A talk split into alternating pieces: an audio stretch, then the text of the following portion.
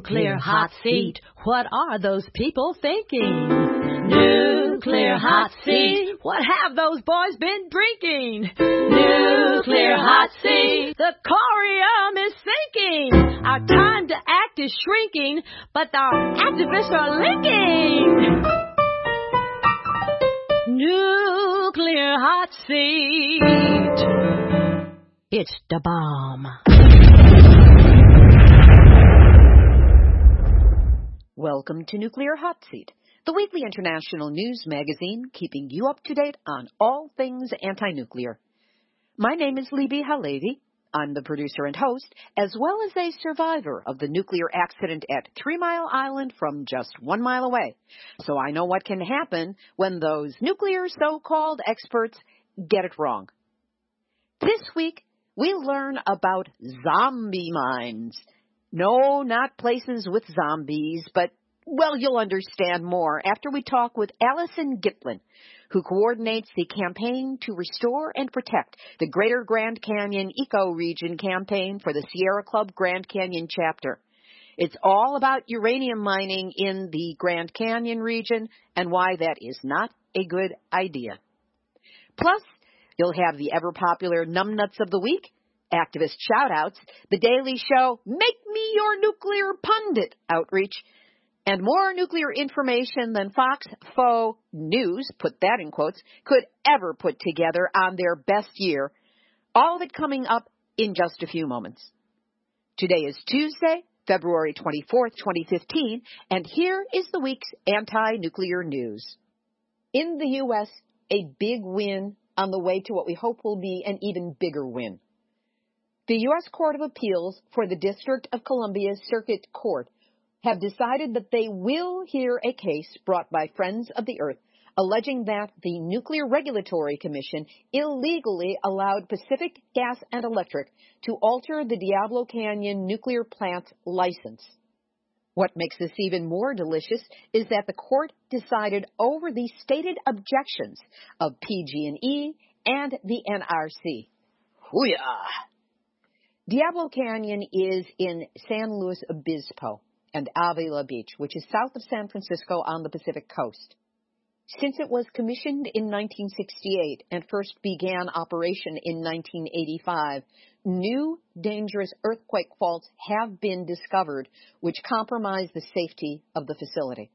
Friends of the Earth, in conjunction with local activists the San Luis Obispo Mothers for Peace, and others contend that the NRC acted in secret and in collusion with PG&E to hide Diablo Canyon's vulnerability to earthquakes stronger than it was built to withstand. A decision in favor of the plaintiffs could result in PG&E being forced to shut down the reactors pending a public hearing to examine new earthquake risks at the plant.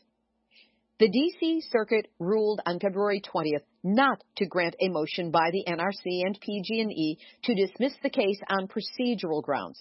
Instead, the judges instructed that the case should be heard on its merits.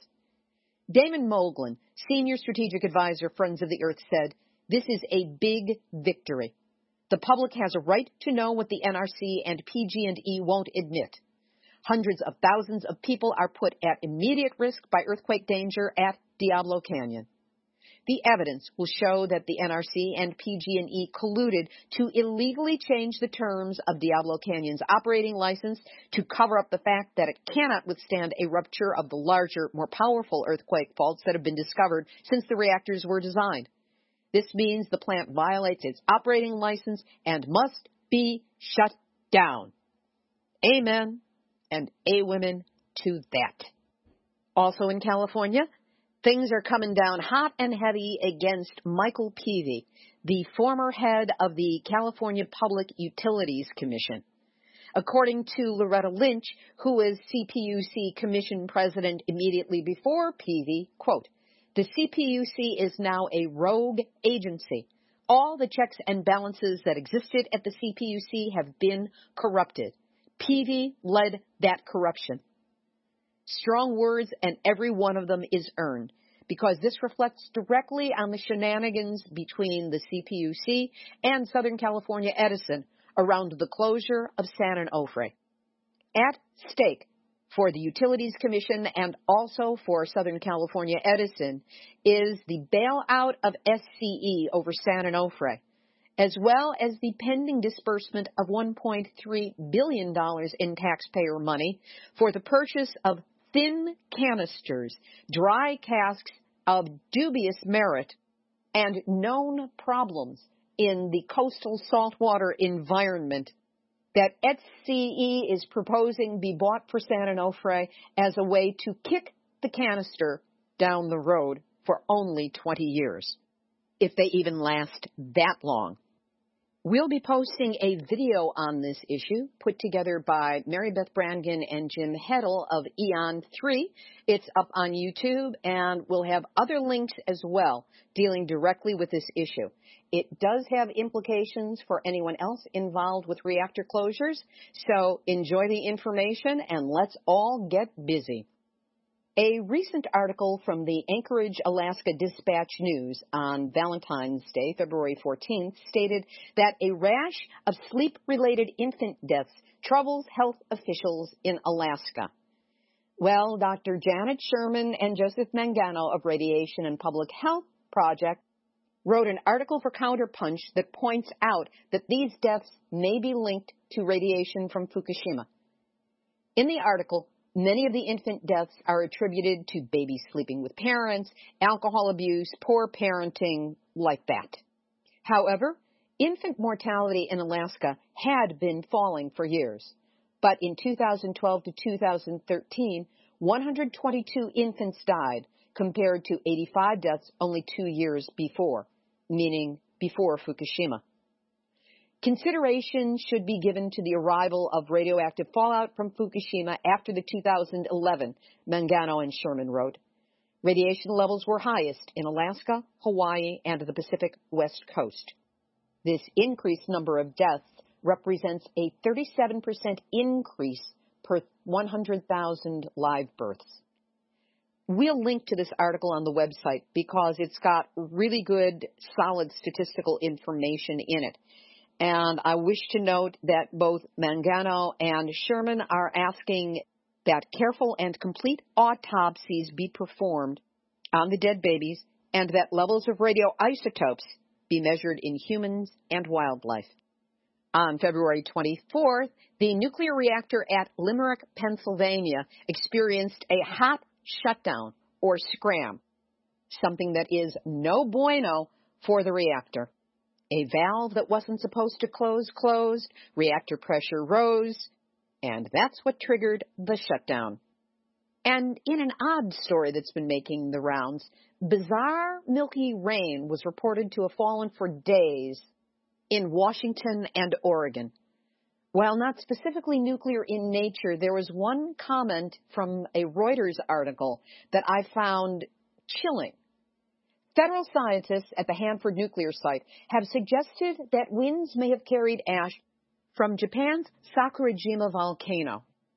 If ash from a volcano can cross the Pacific, might not the ash from burning of radioactive debris from Fukushima, which is currently taking place all over northeast Japan, also put ash, potentially radioactive ash, into the air and bring it across the ocean where it could land on the Pacific coast and elsewhere?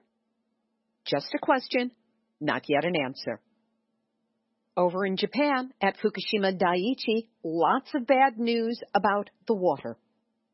Groundwater from wells that were sampled on the 16th and 19th of February showed tritium density the highest it has ever been at 3 of 12 bypass wells at the site. The contaminated groundwater pumped up from these wells are to be discharged into the Pacific. On February 22nd, multiple alarms were set off at Fukushima Daiichi as their sensors detected a fresh leak of highly radioactive water into the sea. Contamination levels in a gutter reportedly spiked up to 70 times over regular readings. So there were massive spikes in strontium 90 levels and tritium levels. TEPCO claims its usual cluelessness and actually tweeted out, quote, No contaminated water leakage has been confirmed at Fukushima Daiichi NPS.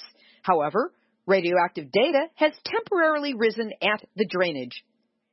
So, in other words, there's been no leakage, but there has been this spike in radiation.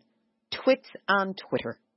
But what no one seems to be factoring in is that on February 16, there was a 6.7 magnitude earthquake in the northeast region of Japan.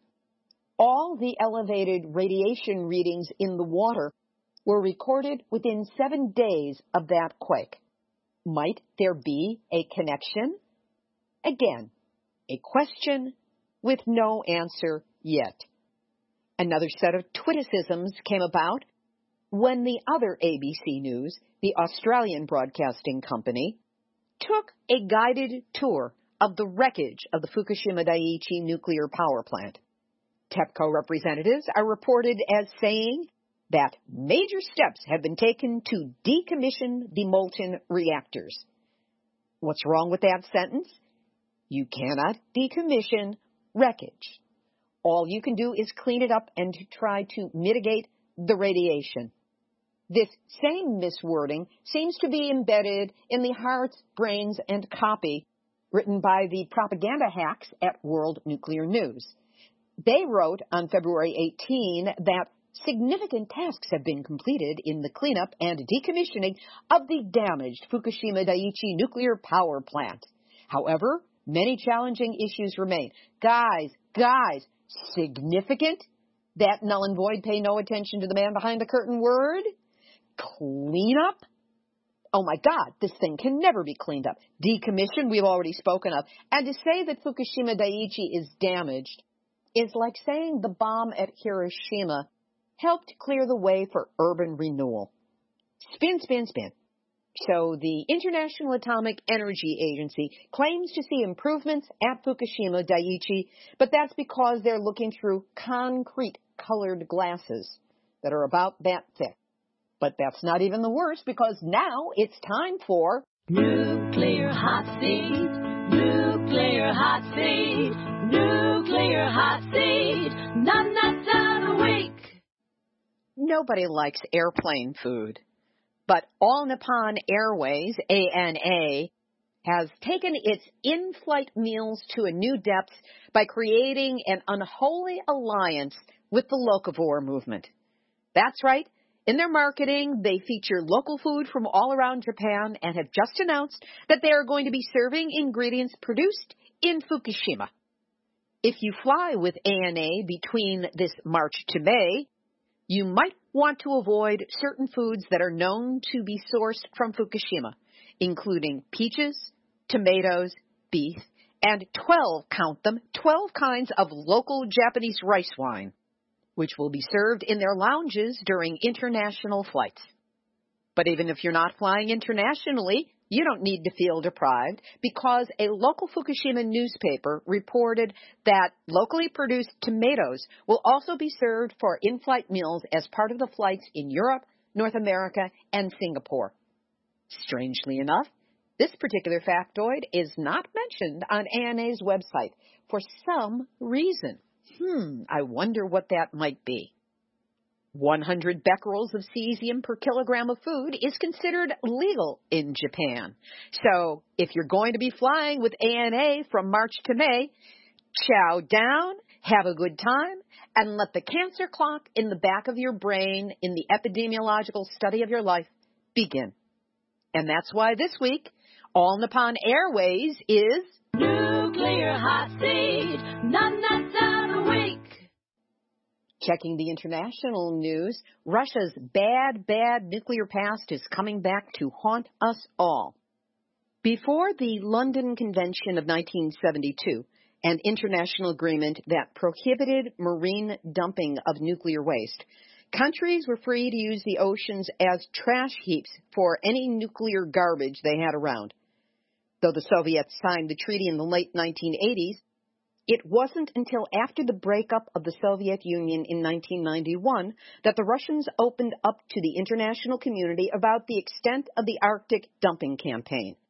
I guess they were sharing their inventory from that new 12 step meeting, Nuclear Anonymous. And boy, did they have amends to make. According to the Bellona Foundation, citing the Norwegian Radiation Protection Authorities, the Soviet Union dumped 19 ships containing radioactive waste, 14 nuclear reactors, including five that still contain spent fuel, 735 other pieces of radioactively contaminated heavy machinery, 17,000 containers of radioactive waste, three nuclear submarines in the seas, and a partridge in a pear tree. Some of what they dumped were in bodies of water that were often not that far from neighboring countries.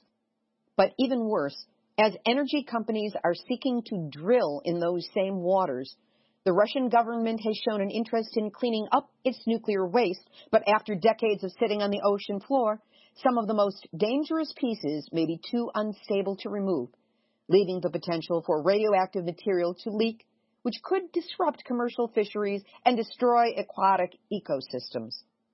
It's been proposed that if the waste can't be removed, it could be protected with covers that would keep radioactive material contained in the event of a leak. But try finding a material that will last as long as nuclear waste. 480,000 years, anyone? In the UK, a government advisor has warned that Britain's aging nuclear power plants are vulnerable to terrorist attacks by unmanned drones that could kill thousands of people. John Large, an engineer for Britain's Atomic Energy Authority, says ministers are ignoring risks posed by nuclear terror assaults. Nuclear power stations around the UK suffered 37 security breaches in 2014, the highest number since 2011. Large is calling for urgent security reforms and demanding the government set up a major operation to test the resilience of Britain's power plants against prospective attacks. And in France, Areva, a nuclear tech company, 87% of which is owned by the French government, has posted net losses of 4.9 billion euros or 5.6 billion dollars for 2014 which is threatening the UK's Hinkley Point nuclear power facility because Areva is supposed to be supplying the reactor. Guys, just dump the whole mess and go solar. We'll have today's featured interview in just a moment, but first, Nuclear Hot Seat relies on your donations to help us keep going and growing. It's the support of listeners to this show who have made it possible for me to leave tomorrow to attend Dr. Helen Caldicott's symposium in New York City. My deepest gratitude to those of you who donated specifically to help me get there. And a reminder that this show has ongoing expenses which I need help in meeting. So if you have the opportunity to donate, no amount is too small. We make it easy for you. Just go to the website, nuclearhotseat.com, scroll down on the home page, click on the red donate button, and there you have it. All the rest is through PayPal. Know that whatever you can give is deeply appreciated. And a special shout out with thanks to those of you who have become sustaining members of Nuclear Hot Seat with your monthly donations. You know who you are, and you have my gratitude. You know, some things are sacred, and for those of us who love nature, who love this planet, the Grand Canyon ranks among the greatest and the grandest of them all. But nuclear short sightedness continues to threaten this planetary treasure, and that's what we're going to talk about with this week's guest. Allison Gitlin coordinates the campaign to restore and protect the Greater Grand Canyon Ecoregion campaign for the Sierra Club Grand Canyon chapter. She holds a master's degree in biological sciences from Northern Arizona University, where she studied the ecology and hydrology of desert floodplains. She's been advocating for Arizona's environment since moving to the state 20 years ago. As to part of what motivates her, Allison grew up across the Hudson River from the Indian Point nuclear power plant, where regular siren tests in her neighborhood warned her of an ever present danger of radiation contamination. Now, she brings that awareness to guarding one of our greatest treasures from a radiologic threat. Allison Gitlin, welcome to Nuclear Hot Seat. Thank you. It's a pleasure to be here. How did you become involved in the Sierra Club and the issues regarding uranium mining at the Grand Canyon? Well, I had been active working with water issues for a number of years in Arizona, and so after I began my job with the Sierra Club, I got to know the uranium issue much better. I was familiar with the issues of limited water sources in Arizona and those water sources being susceptible to contamination, but I really got to know the uranium issue much better in the last few years. Let's take it back into the history of uranium mining. What is the background of this issue as regards the Grand Canyon? Well, there is a long history of uranium mining around the Grand Canyon region. During the atomic era, there was a lot of mining, especially on the Navajo Nation. The Navajo Nation is a large reservation that spans the Four Corners states, so Arizona, New Mexico, Utah. And during the height of the atomic era, there were hundreds of uranium mines throughout the Navajo Nation, and the miners were working in unprotected conditions, and the disposal of the radioactive waste was not very controlled. So there is a legacy of waste in this region that goes back some time, and there has been, unfortunately, quite a bit of living with health effects for the people of the region. You may or may not know that the largest release of radiation in the United States actually occurred on the Navajo Nation, Church Rock, New Mexico in 1979 when there was a spill during a large flood bring it forward several years, and during the 1970s and 80s, there was a second era of uranium mining in this region, and that pretty much came to an end when the price of uranium fell because we started getting reprocessed uranium from weapons that were being decommissioned at the end of the Cold War. So we really went through an era without a whole lot of uranium mining here, and the price of uranium has skyrocketed over the last decade. And so suddenly we started to see hundreds of new uranium mining claims in the Grand Canyon region again. In response to that and the threat of so much uranium mining happening here, the United States government implemented a 20 year moratorium on new mines in the Grand Canyon region. So we're just a few years into that, but it's not anything permanent, and there's supposed to be more science being done during that time. So right now, new mines can't be dug, but what are being considered valid existing rights are being allowed to be redeveloped in the Grand Canyon region that's what we're dealing with right now is that there is still the threat of new mining occurring, and with that comes the threat of new contamination. Let's roll this back just slightly to fill in the picture even more. What is the biggest problem with uranium mining in the Grand Canyon region? And what's the biggest fear? We have a number of people here who are living with a legacy of waste and with the illness associated with that. The Grand Canyon region is a very arid region. We have very limited amount of water and most of the biodiversity as well as the humans in the region are dependent on places where the groundwater emerges in the form of springs. Once that groundwater is contaminated, we don't know how to clean it up. And so the problem we have is that on the Navajo Nation and on the Hopi Reservation, there are contaminated water sources and where these new mines are being built around Grand Canyon, those places are also in contact with groundwater that feeds the seeps and springs of Grand Canyon within Grand Canyon National Park and just around it, as well as the Havasupai Reservation, which relies on springs that pour out of the ground there. We are spending tens of millions of dollars on the Navajo Nation to try and prevent plumes from spreading and we don't know how to clean it up, let alone contain it. So why would we risk water sources that are not yet contaminated with contamination in this region?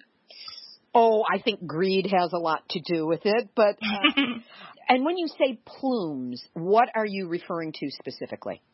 There are several areas where there's uranium in the groundwater and it's slowly spreading for example, there's a place near Tuba City where groundwater is being pumped out of the ground and the uranium is being separated from the water, and then water is being re-injected into the ground in an attempt to stop the spread of uranium contamination. And we just don't really know how to do this effectively. We don't know how to clean the groundwater and get all of the uranium out of it. Uranium has an interesting property, which is that when it oxidizes, so when you expose it to the air, it actually becomes more soluble in water. And so it's extremely hard to separate it from the water. And by mining, we are breaking it up, fracturing it, and we're actually making it more of a problem.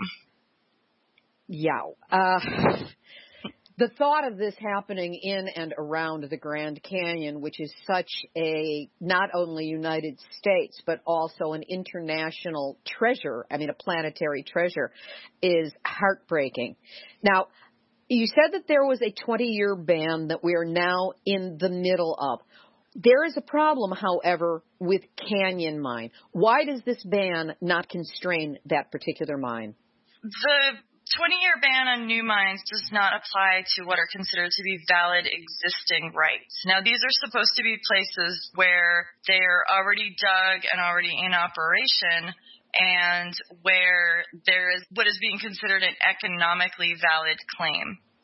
Now, Canyon Mine is being considered one of these places because it sat on standby for decades. What do you mean that it was on standby? Standby is a state, we call them zombie mines. They essentially go into this state where they're not dead, they're sort of sleeping. Places like Canyon Mine, they began to drill and the price of uranium fell. And so they put this mine into this state of standby where it's not a closed mine, but it's sitting on our public lands with a fence around it and part of the infrastructure there. In this case, it sat for several decades. The original plan of operations on the mine was issued in 1986 it's now 2015, and this mine's never produced uranium yet. The shaft isn't completely sunk, but yet it's being considered as a valid existing right because some operation had started there some time ago. That sounds less like a legitimate argument and more of a gaming of the information. Correct. And especially since this mine supposedly is economically viable, but they put it into standby last year when the price of uranium fell, and now they're saying they're going to reopen it again. So if it is that close to being economically not viable, that it's going to be in and out of operations as the price fluctuates, we really need to ask is this a valid existing right? And who gets to make that decision? in this case, the Forest Service, because the canyon mine is on Forest Service lands. Part of that 20 year ban on new mines is also on land managed by the Bureau of Land Management. So not all of these decisions are made by the U.S. Forest Service. Some could be made by the Bureau of Land Management. Let's talk about the specific risks from the canyon mine that make it so contentious. The canyon mine is very close to Grand Canyon, obviously. Um, it's also above this groundwater plume that feeds the springs of Havasupai and of Grand Canyon. It is close to the town of Tusayan, and their water is also groundwater derived. And it's also close to a place called Red Butte that is a traditional cultural property for the Havasupai, and um, it's also revered by other tribes in the region. You know, there are several tribes that have been occupying the Grand Canyon region for millennia. It is in this place, this traditional cultural property was not declared when the original 1986 Environmental Impact Statement and Plan of Operations for the Canyon Mine were issued. And so these places weren't really considered when the Canyon Mine was originally permitted to open. There are both environmental reasons and also cultural reasons for not wanting this mine to open. Now, Nuclear Hot Seat has been in continuous production for over three and a half years. And I recall that sometime last year there was a ruling that said that the mines were shut down. There was some court case. Can you clarify what that point was? There is a lawsuit right now. The Sierra Club, along with the Havasupai Tribe, the Center for Biological Diversity, and the Grand Canyon Trust, are suing the Forest Service over the decision to open this mine. And while that lawsuit is pending, there was an agreement negotiated that the mine operators consented to put this mine on standby until the decision was made. They were hoping to have a decision made before December, and now they're announcing again that they are going to take this mine out of standby and put it into operation. So I think you're probably thinking of that agreement that they made to put the mine on standby again. And that is a decision completely in the hands of the mine owners yes, that's they made with some of the conservation groups. But they only committed until December, and now that it's after December, they're saying they're going to open this mine again. We are expecting a decision in that court case soon, so it will be partially up to the judges, of course. Let me play devil's advocate for a moment. Mining companies argue that with modern mining technologies, it's safer than it used to be. So, what did they used to do? What are they doing differently now? And in truth, from your perspective, how much impact is that having on safety issues? Well, it's a great question. They say that mining is safer than it used to be, but yet they are operating under a 1986 environmental impact statement and plan of operations. And they're saying that there is no new science or not enough science that has come to be known since 1986, not enough new information to warrant a new environmental impact statement we know since then that there is a new traditional cultural property that was declared. We know that the U.S. Geological Survey went out and did a bunch of research, and they found that every single place where they sampled for soil contamination near previous mines, that they did find elevated levels of radiation they know that they found 15 springs and five wells in the region that exceeded the drinking water standard for uranium, and all of those were tied to previous mining. So we do have more information since 1986. If they are so sure that they are going to be cleaner this time and that they're not going to cause any impacts, then why are they afraid of updating their environmental impact statement? they're doing nothing differently. This is hard rock mining. They're going down and they are cutting the uranium out of the walls of their shafts and they are bringing it to the surface and then they are driving it to a mill and processing it at the mill. There is no difference in the way that they are doing this now than what they were doing in the 70s and the 1980s you know, some of the people I've interviewed for this show are from northern Saskatchewan and our First Nations people in Canada. And they shared on the show about the legend that came down with their people that there is a black rock in the earth. And as long as the black rock is left in the earth, it is safe and it will not harm anyone. But as soon as it is brought to the surface and touched, it becomes a danger. They didn't have equipment to be able to say, okay, this is uranium and let's test it. This was just something that was passed traditionally through the people that of course has been proven out with the danger that comes from uranium being brought to the surface and the contamination that comes with it. Given that this is on native land in the United States, what has been the health impact on the people who live in proximity with these mines and with the groundwater and springs that have been contaminated? The people of the Navajo Nation actually had extremely low cancer levels prior to the onset of uranium mining. It is fascinating when we look to these people because they have extremely long lifespans and they were actually the target of studies because of the fact that there was so little cancer amongst them. Now that has changed. It's really sad. Of course, a lot of the people who did mine or who did drive the trucks around, unfortunately, we have lost a lot of these people already girls on the Navajo Nation have 17 times higher reproductive cancer rates oh than God. the general public. because of their exposure.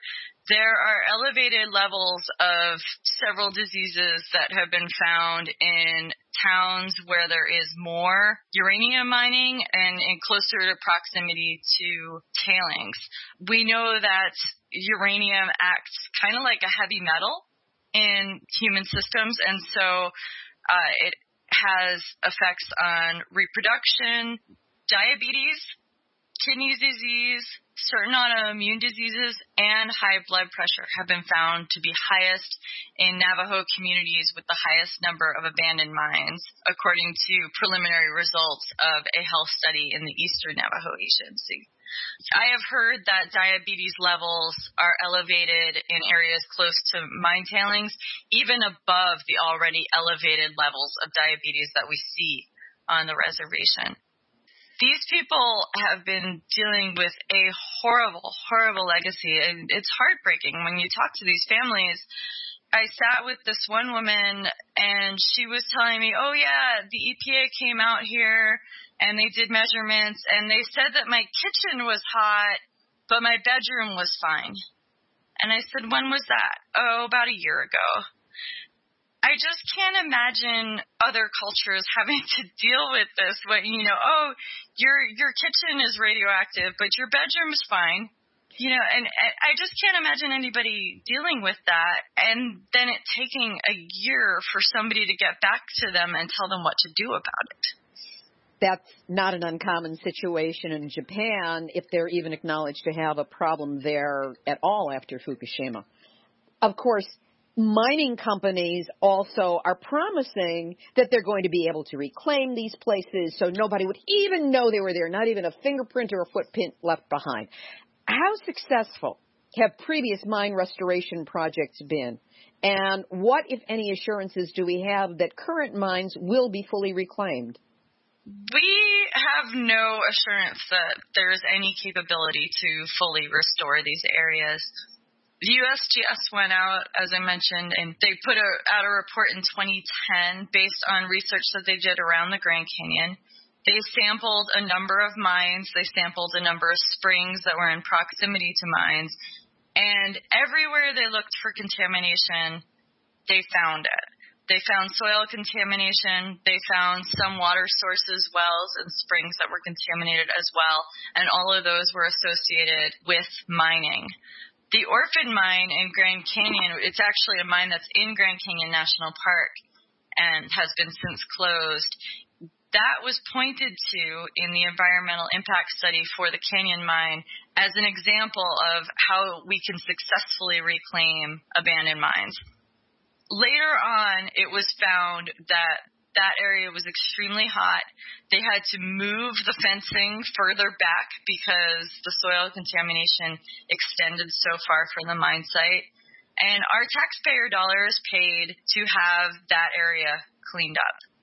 The areas on Bureau of Land Management lands that are supposedly cleaned up have been exposed to things like flooding that has washed tailings down into our public lands where that uranium ore is now sitting there, contaminating areas where people recreate, where wildlife go and drink. We do not know how to clean these places up. And the fact that the Bureau of Land Management brags about being able to clean these places up so that you would never know they were there makes me a little upset as someone who recreates on public lands because these are not places I want to camp. These are not places where I want to pump water with a water filter so that I have hydration while I'm hiking. These are not places where I necessarily want to be hunting when animals are grazing in these areas. And yet they're not necessarily signed or, you know, we're not notified of the fact that these were areas that were previously mined. It's very upsetting. And so the fact that they claim that you won't see it, yeah, you won't see it unless you go out with a Geiger counter. This is terribly upsetting. Given that the orphan mine, for the one that you named, is actually in the Grand Canyon, to what extent have tourists been informed that this is a potential risk? And if they haven't been, what do you think would be the impact if they were? Well, there is now signage. You know, it's very low key, but there is fencing with signage and it says something like restoration area. It doesn't really notify people completely. Restoration as in, oh, we're putting the native plants back in without mentioning anything about uranium or radiation and the possible dangers? The orphan mine does have fencing. Most of the signage says something like restoration area and doesn't really indicate what's being restored. There is some signage that does talk about the orphan mine, but they do keep it pretty low key. It's not something that you're likely to really notice or pay attention to if you're the average tourist coming through. But it's interesting because I have talked to many people who worked at Grand Canyon over the years who tell me about Oh yeah, we used to go into the offices on the mine site and camp out there. We would sleep, we would hang out, we'd drink beers in there. You know, so a lot of people were exposed to this area without really knowing the risks. It's fenced off now, but it's really not something that, you know, when you go to Grand Canyon National Park, it's not really something that is put into your conscious awareness with very much intent. I could just see the postcards now. Come to the Grand Canyon, glow in the dark. Well, it's interesting, you know, because this area, the economic generators of the Grand Canyon region are not mining. The economic generators of the Grand Canyon region is the Grand Canyon. People are coming here for tourism reasons. And so when we think about the canyon mine being developed, we're talking about, you know, maybe 10 to 12 ore trucks a day that are going to be sharing the road with tourists driving to Grand Canyon. And if there is an accident, it is going to have economic implications because there's going to be the perception of a contamination threat and probably also a real contamination threat to people who are, you know, on that road. So it's interesting when we talk about what is the foundation of our economy here. It is not the boom bust mining cycle. It is Grand Canyon tourism. And is it worth risking that tourism for a temporary revenue from a mine? I mean, these mines, these are small deposits. These things are open for just a couple of years, and then we have to deal with the legacy of contamination forever. From your perspective with the Sierra Club, What's in the future for Canyon Mine and for the uranium industry around Grand Canyon? I mean, is this a done deal? Are there still grounds for fighting it? Do we have a good chance? What kind of a chance do we have? Well, we will continue to still fight uranium mines around Grand Canyon. There are a few mines north of Grand Canyon that have been operational in the last few years. And they're already mining out their entire deposits. The Kanab North mine, north of Grand Canyon, the overburden from that mine actually sat on site for 20 years, just blowing in the wind. There is a ton of contamination. They kept saying that they were going to reopen it. It was just on standby. It wasn't really closed. And then they decided that there wasn't enough ore left, so they're not going to reopen it. The but, Canyon mine, we're predicting something similar is probably going to happen there, where if they do open it, it's only going to be a few years. So, knowing what we know now about the risk of contamination, I think that we do have a good fight on our hands. With the Grand Canyon area being assaulted by potentially radioactive water, by dust from the mines, and the tailings, this seems like it would be a huge story to be covered. What has been the media response or the media coverage of these issues? There have been a few good stories on the contamination in the region, but it hasn't really had the traction you would think it deserves. You know, as far as the human interest story of the people who are living with this legacy of contamination, that is a story that emerges every once in a while and then subsides. I think people see it as so far away. They don't realize that these are real people who are having to deal with this problem. It's sad because when I've tried to get people to cover the story, I've often gotten the response of, well, there's not really a new story. What's the new story to this? This has been going on for some time. The American people do care about this. When this 20 year moratorium on new mines was proposed, there were hundreds of thousands of people who sent in comments saying that this is what they wanted, that they want the Grand Canyon protected. But yet the media has been a little bit slower on the uptake and really hasn't wanted to cover this very much. You know, I won't say they haven't covered it at all, but I don't think that their coverage is equivalent to the caring of the American people about this. What, if anything, can listeners to Nuclear Hot Seat do to help and to support you? One of the things that we are trying to do is to create a national monument in this area because a national monument designation would prevent the establishment of new mines in the area. It would make that 20 year mining ban permanent. There are other bits of legislation that have been introduced. Raul Grijalva is an Arizona representative who several years in a row has introduced a Grand Canyon Watershed Protection Act that would make that permanent, but unfortunately that bill has never gotten out of subcommittee or committee, and so it's never gotten to the main floor of the House of Representatives. And so instead, we are proposing to create a national monument in the entire region, and that would be called the Grand Canyon Watershed National Monument. And so if people are in support of that, what they could do is to write to President Obama and say, that they would like to see a Grand Canyon Watershed National Monument created, they could write to the Secretary of the Interior, Sally Jewell, and say that they are fully behind this idea. If they're interested, they can search online. There are a number of conservation groups who have letters ready to go that they could just, you know, click and send.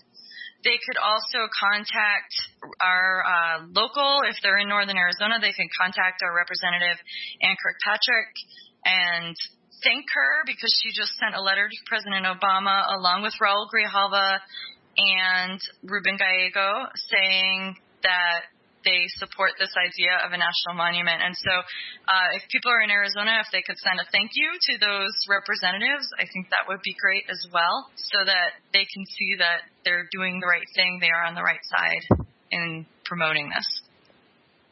You will, of course, provide a link to the people you wish to have contacted and especially a link to the models of the letters that we might be able to grab and send. And I will put that up on our website, nuclearhotseat.com, under this episode, number 192.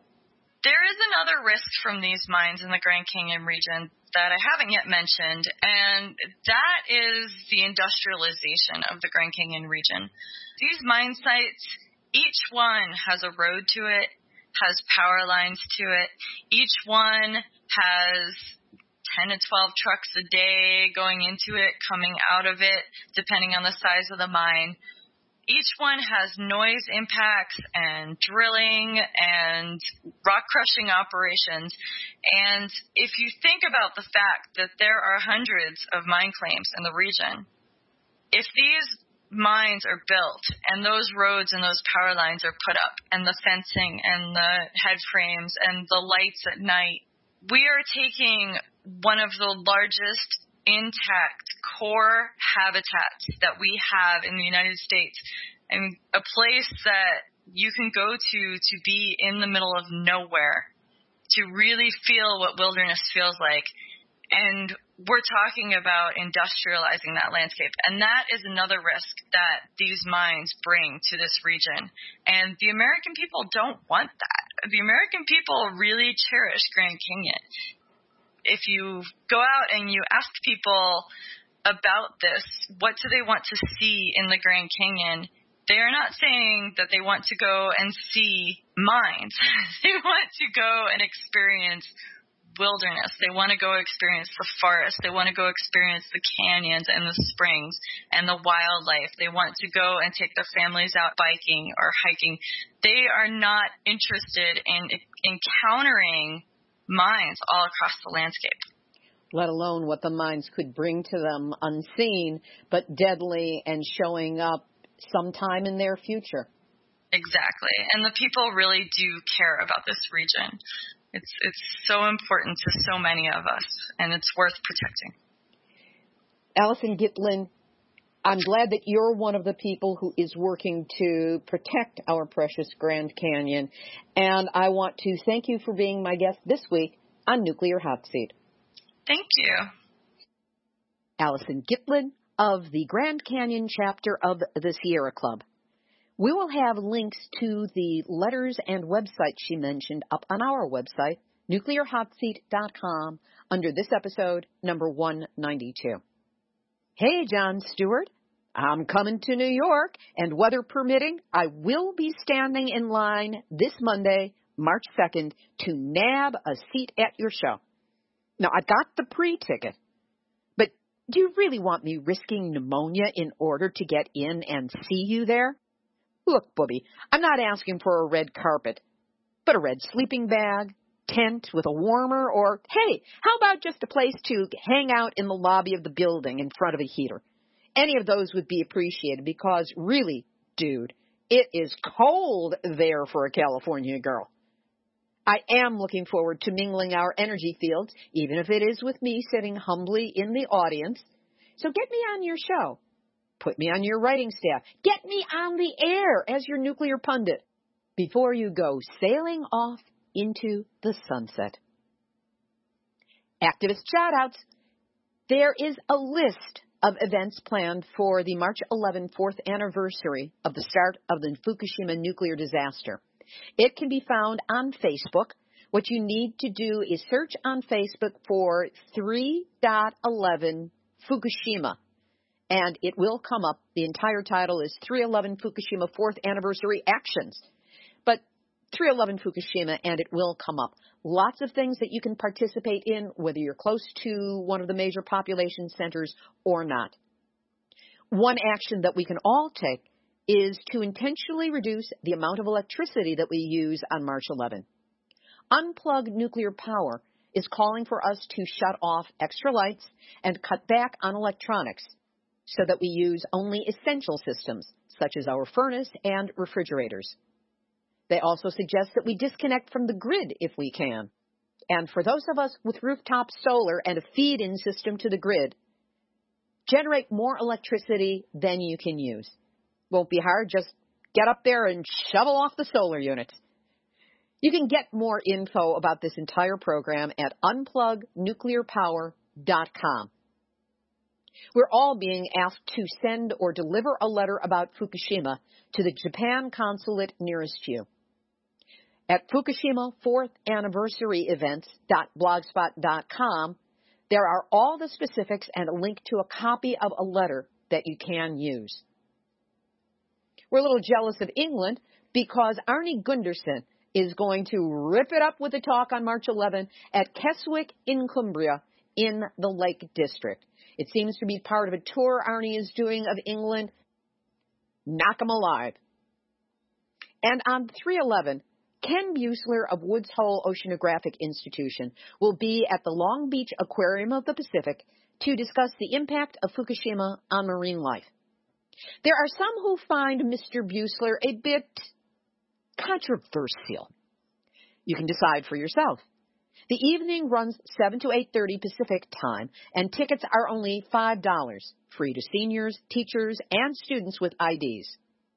If you don't live close enough to attend, not a problem. The event will be live streamed and questions will be accepted through Twitter. Tweet at Aquarium Pacific and tag your question with hashtag AOP, that's Aquarium of the Pacific, hashtag AOP for a chance to have your question answered at the end during the question and answer session. Just, if you're being controversial in your question, don't hold your breath, it will be asked. You can learn more at aquariumofthepacific.org slash events and we will also have a link up on our website. There's much more happening to commemorate the triple catastrophe of March 11, 2011 the earthquake, tsunami, start of the Fukushima Daiichi nuclear disaster, and the devastating impact on the people of Japan. Realize that anything you do is appreciated, and you're always free to start a new commemorative event of your own. Here's today's final thought symposium, traveling, nuclear anniversaries. It's the busy season at Nuclear Hot Seat. As you know, I will be traveling to New York on February 25th, that's tomorrow, to attend Dr. Helen Caldicott's Symposium on the Dynamics of Possible Nuclear Extinction, taking place this weekend. We're also coming up on what I call Nuclear Anniversary Alley, the confluence of March 11th anniversary of Fukushima, March 28th anniversary of Three Mile Island, and April 26th commemoration of Chernobyl. If you add in the Waste Isolation Pilot Plant or WIPP site on February 14, we've got the makings of a real nuclear spring. If Dr. Caldicott is right, we're also risking nuclear winter. Be that as it may, it's going to take time to put together a show that does justice to Dr. Caldicott's amazing event, and that's what I intend to do. Take a little bit of time.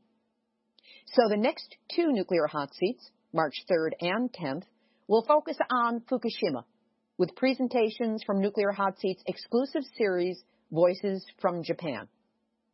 Co-produced with Beverly Findlay Kaneko of Families for Safe Energy, Voices from Japan presents interviews and direct statements from scientists, politicians, and activists all around Japan. Information they know is important and that is not getting out. These interviews are translated into English by Beverly and read by our crack team of Japanese professional voiceover artists. That's what will be featured in the shows of March 3 and March 10.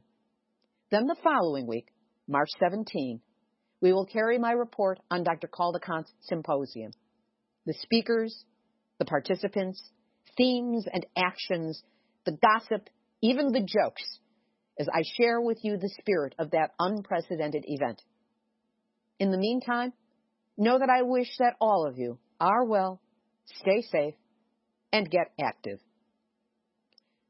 This has been Nuclear Hot Seat for Tuesday, February 24th, 2015.